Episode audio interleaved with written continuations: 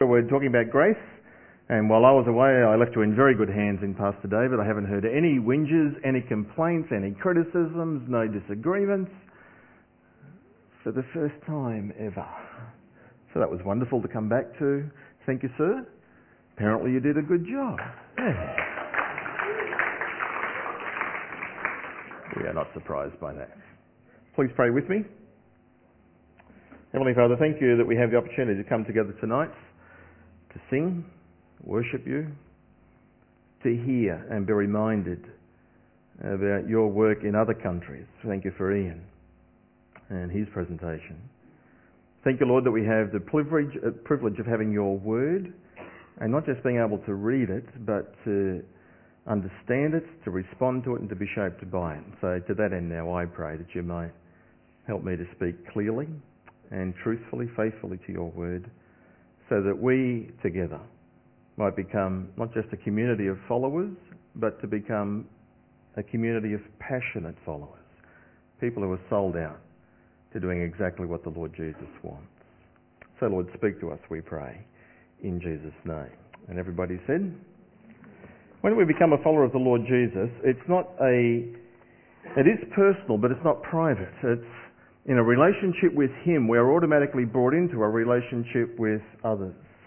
When I married Rhonda, I inherited her parents and her brothers and her sisters, and I was brought into a relationship with them whether I wanted to be or not, and vice versa, her with mine. So too spiritually, when you accept the Lord Jesus and confess Him to be your Lord, receive Him as your Saviour, you are automatically introduced and then receive all these brothers and sisters in Him. It is not biblically correct to think, and certainly not correct, God honouring to behave, as people who say, Jesus, yes, you're my Lord, my Saviour, but no, no to the church. Nothing to do with them. And there are certainly people like that. The largest church in Brisbane is made up of the people who profess faith in Christ but no longer attend church. It's a growing phenomenon in our culture. But the reality is that when you ABC, when you accept Jesus, you also belong to his wider family.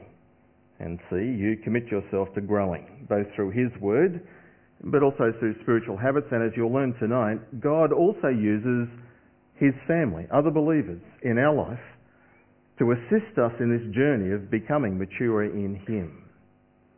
Romans 8:29 reminds us that we are God is committed to the task of transforming us from what we are like now into becoming increasingly and ultimately like Him, like Jesus.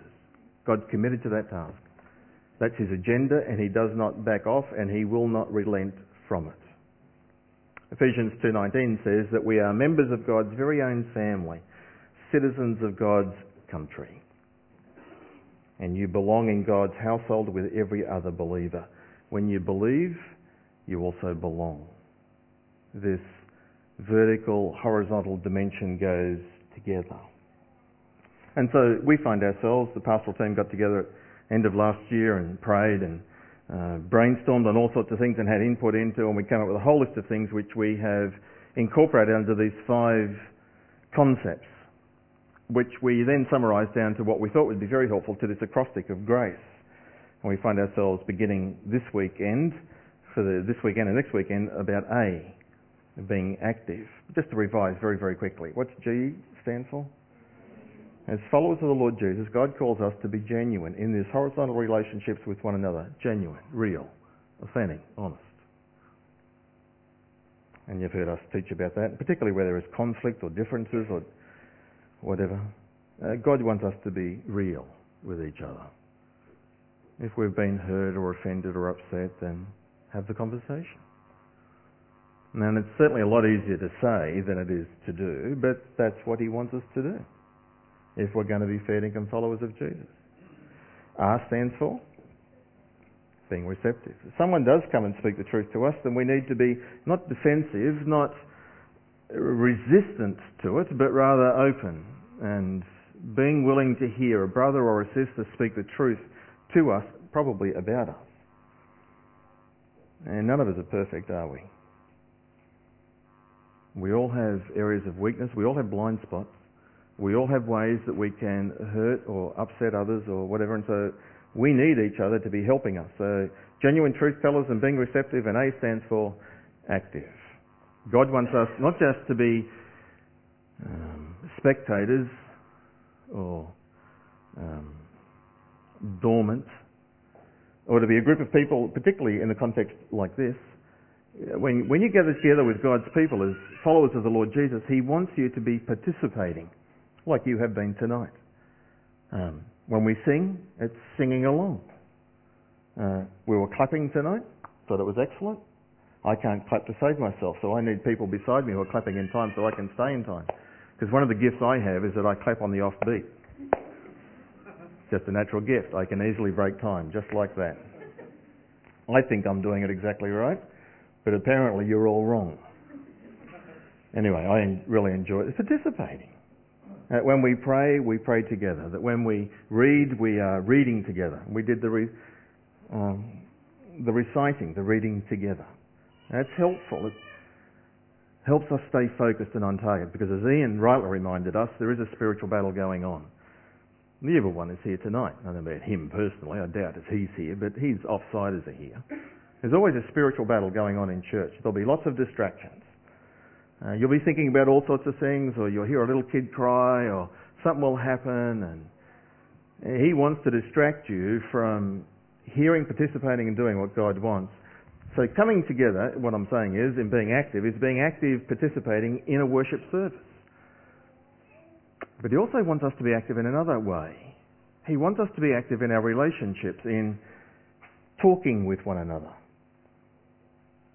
Next Saturday, Pastor David and I, mainly Pastor David, we're going to run a seminar, a training seminar, a training course on welcoming, on receiving newcomers to come amongst us. And we invite, if that's an interest for you, but particularly we invite all of you to come, to be trained and equipped. We need to be active welcomers and greeters of those who come amongst us. Involved. Not just walking in, I normally sit on that side of the church, or I walk in and I sit on that side of the church and I go through the worship service and when the worship is and I get up and I leave. And I'll be back next Sunday. No, that's not it. It's good that you're here. That's better than not being here, absolutely. But you're still at that level. God actually wants you to raise the level up. He wants us to be actively involved, not just in worship, but also in connecting with each other. And the word that we're going to use tonight is active in fellowship. Active in fellowship. What does fellowship mean? So we'll talk a little bit about that tonight. God wants you also active in ministry. He wants you active in evangelism, active in welcoming and greeting others. C stands for community, and E stands for encouragement. Community of encouragement. That God wants us to be uh, united, linked as a community, strongly networked together. So that's where we're going, focusing upon being active. Way back in the book of Genesis, Genesis chapter 2 verse 18, God said right from the get-go, after he made Adam, just before he made the woman and everything got stuffed up, just before then, that's biblically correct. It's not very sensitive and it's not... Hmm, stop. Genesis 2.18. God says, Adam, who was alone in the garden, it is not good for man to be alone, for the man to be alone. That's true. God has made us to be in relationship. God has made us to be in community. God uh, brings us, has fashioned and shaped us so that when we come into a relationship with Him, He forms us for family. We're fashioned for fellowship. That's part of our design. Hermit Christians, solo Christians, solitary believers, off by themselves, are not healthy. Something is seriously wrong. It's not the way God made them or the way God wants them to be. And in fact, they're disobedient. One of the saddest stories that I have of one of the heroes of the faith for me, his name is Arthur Walkington Pink, A.W. Pink. Some of you might know him not know him, he's gone home to glory, but you might know him through his writings. He was, I think, a very good Bible teacher, an amazing teacher, who you could read through his writings and how he grew and developed. Um, who pastored a church in Sydney back in the 1930s for a few years. Pastored in England, pastored in Australia, pastored in, I think, the US for a period of time And after, something happened. and he became, he was very strict, very biblical, and so committed to being fully obedient, he was discouraged by the low level of obedience amongst Christians. And so the only response he felt that he could make was to withdraw from them. He isolated himself. And because he was a great Bible teacher, he continued to write articles and publish those in monthly journals and they were available. You could subscribe to those and he had about a thousand or so followers around the world back in 40s, 50s, 60s. Still buy them today. But he gave up on the church. Gave up on assembling together with God's people. Discouraged because they were so sinful, disobedient, imperfect. How could somebody who was such a good Bible teacher get it so wrong? And I think he did get it wrong. It's God's will for us as followers of the Lord Jesus. As soon as we accept Jesus, we belong in his family. And that brings with it certain responsibilities. The Bible says that we are put together, joined together, built together, that we are members together, heirs together, fitted together, held together. It even says when the Lord Jesus comes back that we're going to be caught up together. We are to be together. We are a family. We are members of a body. And just like this stunning, remarkable body in front of you tonight, it has organs. And these organs are all connected and functioning and working together. If you take one of the organs out and put it over there, what will happen to it? Well, it will die. What will happen to me? Well, depending on what it is, I'll survive. The body will go on, but the organ will shrivel up and die. Well, the Bible uses that analogy of members. We are members together. Not members like your name's on a roll and that's organisational, but rather members who are part of a body, that we are interconnected and vital. You can't be the body of Christ by yourself. You're supposed to be connected in. And as being connected in, you have a role. God has given you gifts, abilities, talents, desires, and He's placed you amongst a family where He wants you to fit. Uh, the Bible says, 1 Corinthians 12, that God has done this intentionally. I've been in, I guess, half a dozen churches as a pastor, as a believer and as a pastor. And in every single one, this one included, there are annoying people. No, seriously. Really irritating people. People you would think, get a life. Grow up. God does that. 1 Corinthians 12. Does it deliberately. You see, God does that all the time. He places us in families so that through the interconnectedness of relationships that we have with other members of our family, He uses the family to help us to grow to maturity in the physical realm. So He does that in the spiritual realm as well. Here are four statements I want to make. See if you agree or disagree. And maybe at the end tonight, you can talk about some of these. Uh, if you disagree, uh, talk to Pastor David. If you agree, you can come and talk to me. Number one, God expects you to be connected with a church. God expects it. That's what I've been talking about so far tonight. Do you agree? Or disagree? Just think to yourself. The Bible says, your lo- Jesus says, your love for one another will prove to the world that you are my disciples. Your love for one another will prove, will show the world that you are my disciples. God expects us to be in this relationship, in a connection where we are loving one another. Number two, God uses family to move us out of selfishness. You agree or disagree? God uses family. God puts these annoying people in the church.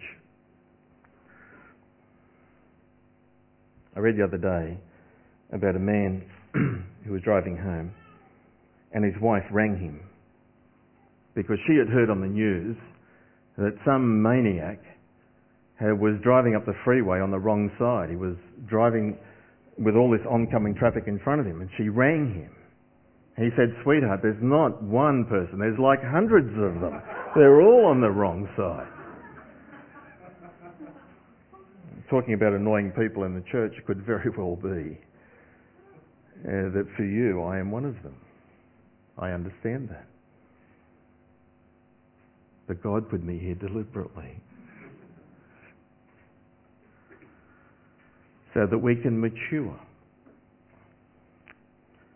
when, before I became a believer, I grew up, I'm youngest child, I have an older sister, um, and I wasn't spoilt, but I was certainly very well looked after. You know, my parents were workers and very generous and good givers and provided for my sister and I all the days of my life. So, having my own way was part of life. Became a Christian. Uh, that changed me and changed me significantly in some ways. Uh, met Rhonda, married her, and I can remember the first few years of our marriage. The best thing about Christmas, for me, the presents you get. All my life was like that. First 20, 21 years, 22 years of my life. The presents you get makes Christmas. Rhonda's attitude, she's the oldest of five kids. The best part of Christmas is the joy you see in the others in giving. And she taught me the joy of giving. God used her to change that in me. And now I get much more excitement, much more joy out of giving than I do. Though, to be honest, I do like to receive nice. God uses family to change us. And when we had my first son, I only have one son, when I had Shane, when I was 10, she was 9, there's suddenly a transformation of character. There is a change for parents. You move from being self-focused, self-centered, to being other-centered. I think that's one of the reasons, one of the purposes God has in this structure that He has of parents and children. That helps parents mature. It's not just about us helping them, it's about them also helping us. So, second point I wanted to ask you to, do you agree on this one? God uses family to move us out of selfishness. And He places us in a church family in order to facilitate this thing that He's committed to, of us becoming like the Lord Jesus. You see, the reality is it's easy to be holy when no one is testing you. It's easy to deceive ourselves into thinking that we are mature until you come up against one of those annoying people. Then you find out how mature you are, how loving you are, how much you have become like the Lord Jesus. About speaking the truth, about being receptive. Real maturity always comes, you see, in the context of relationships. That means, here is a truth, we certainly need the Bible to grow, but we also need one another. The Bible alone won't do it. God uses the Word of God, but He also uses the people of God to help us to grow. Number three, God expects us to be committed to one another as much as we are to the Lord Jesus. God expects us, requires us to be committed to one another just as much as we are to the Lord Jesus. Really? Does the Bible say that? I wonder if you agree or disagree. 1 John 3.16. We all know John 3.16. 1 John 3.16 says, This is how we know what love is. Jesus Christ laid down his life for us. And we ought to lay down our lives for one another. The way Jesus demonstrated his love for us is how we are to demonstrate our love for one another. That's a high calling. My third point is that God expects us to be committed to one another, just as we are to the Lord Jesus. Accepting Him, belonging to the family. The gospel brings us into a relationship with Jesus and into a bond with other believers. Number four, do you agree or disagree? God expects us to watch out for one another and hold one another accountable. God expects us to watch out for one another and to hold each other accountable. We should be getting to know one another as a church community, and if someone's missing, we should go looking. Don't just let them drift. God expects us to watch out for one another. None of us, myself included, none of us are immune to temptation. We are all, I believe, we are all capable, I am capable of any sin. And I'm being foolish if I think, oh, I'd never do that. Wrong circumstances, wrong situation in life, I am no better than any other sinner, only by the grace of God. So God places us in a spiritual family so that we might assist one another to deal with these weaknesses and struggles that we have. The expression or the response, mind your own business, is not Christian. It is my business. You're my brother, my sister. And God expects me to be committed to you and to hold you accountable, just as He expects you to hold me accountable. Satan's strategy to disconnect us, to unplug us, to isolate us,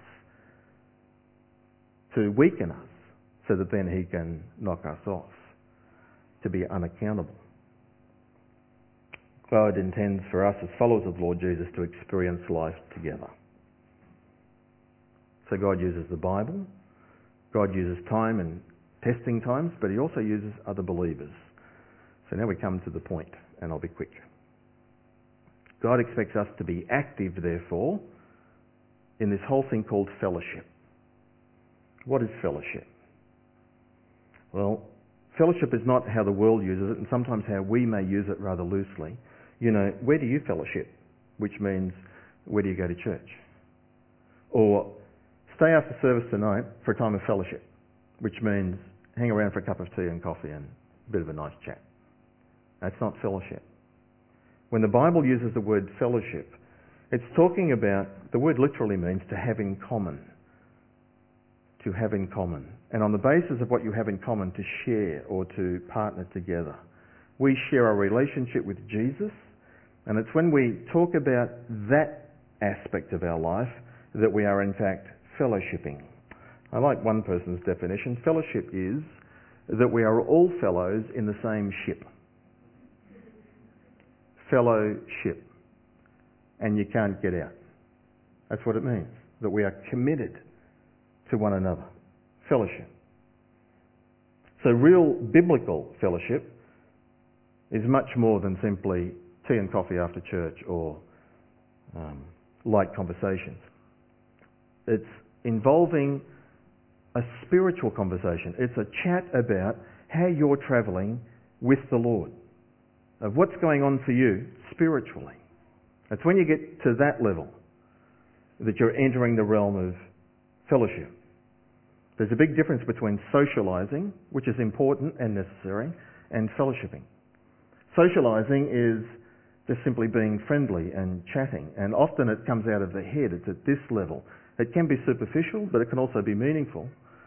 But it's of a non-spiritual nature. You can talk about politics, you can talk about footy, you can talk about whatever you like. That's socializing. And it's important. We need that. It's how God's made us. But when the Bible talks about fellowship, it's saying beyond socializing, it is having a conversation about the heart, about Jesus, about that which we have in common. It's an honest conversation. And in fellowship, numbers do count. It's difficult to fellowship in a this size group. It needs to go down to a smaller group. That's where you fellowship. And often it's one on one, maybe one on two or small group two or three. Or in a life group or connect group. You can fellowship, you can connect together and be very honest with one another. It's being authentic, genuine. What's really happening in my life?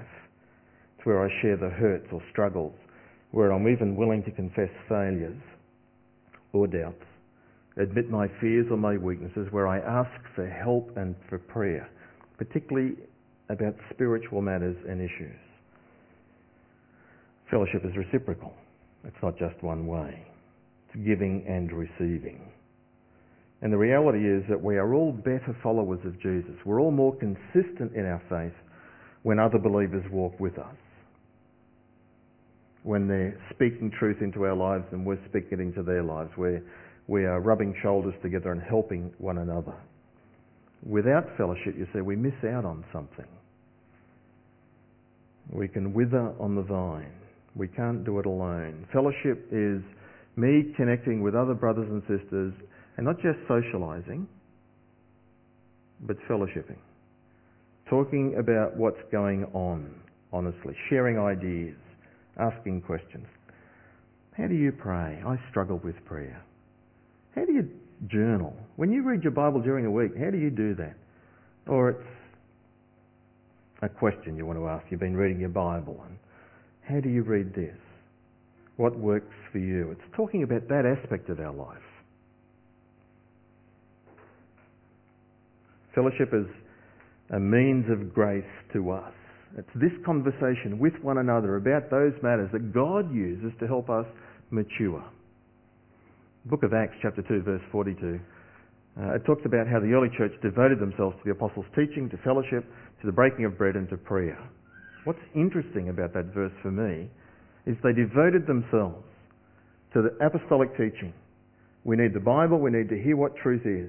They devoted themselves to having communion together, breaking of bread, and fellowshipping, and remembering the Lord Jesus and all that he did for us. They devoted themselves to prayer. But what's interesting is that teaching, communion, prayer is not enough. There's something else that happens in fellowship. And they devoted themselves to fellowship. This conversation together about spiritual reality of matters and struggles and talking honestly with one another. J.I. Packer says, and I'm nearly finished. J.I. Packer is a theologian. I think he's still alive, but he's certainly getting elderly now. He's a solid evangelical theologian. He says this about fellowship. He says, I believe that one of the reasons why great sections of the modern church are so often sluggish or feeble is that the secret, he calls it the secret of fellowship, has been lost. Christ rebuked the Laodiceans for complacently supposing that they had all that they needed when in fact they were spiritually bankrupt. Packer says, I believe that the Lord Jesus would rebuke us for talking so glibly about happy fellowship when the reality is we lack fellowship. It's one of our glaring shortcomings.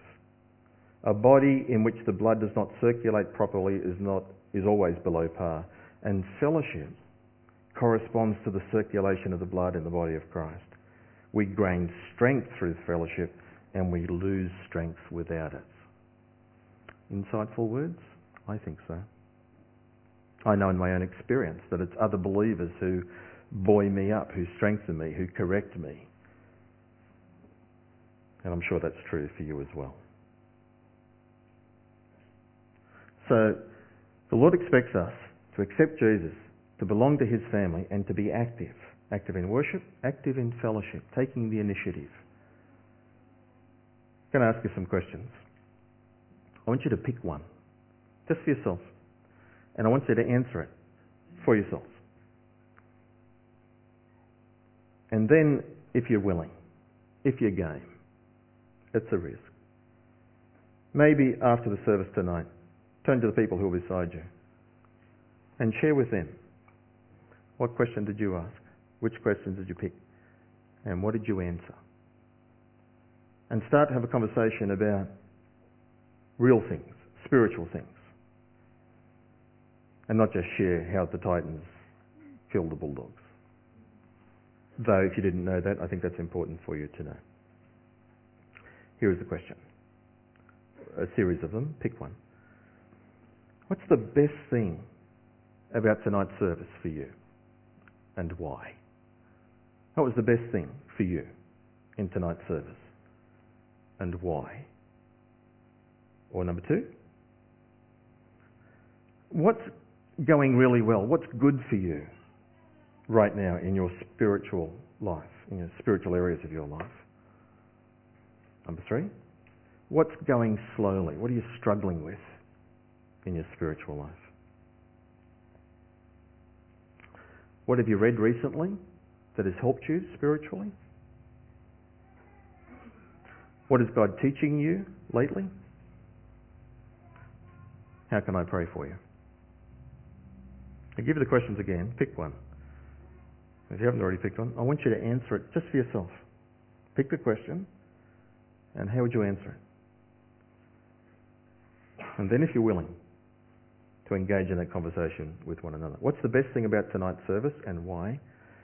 What's going really well for you? What's good for you right now in the spiritual areas of your life? The reverse of that. What's going slow? What's struggling? Spiritual areas of your life. Um, what have you read recently that has helped you spiritually?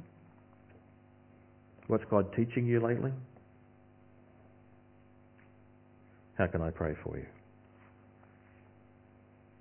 I'll give you 90 seconds of think time, then I'm going to pray. Pick a question, answer it, and then I'll pray.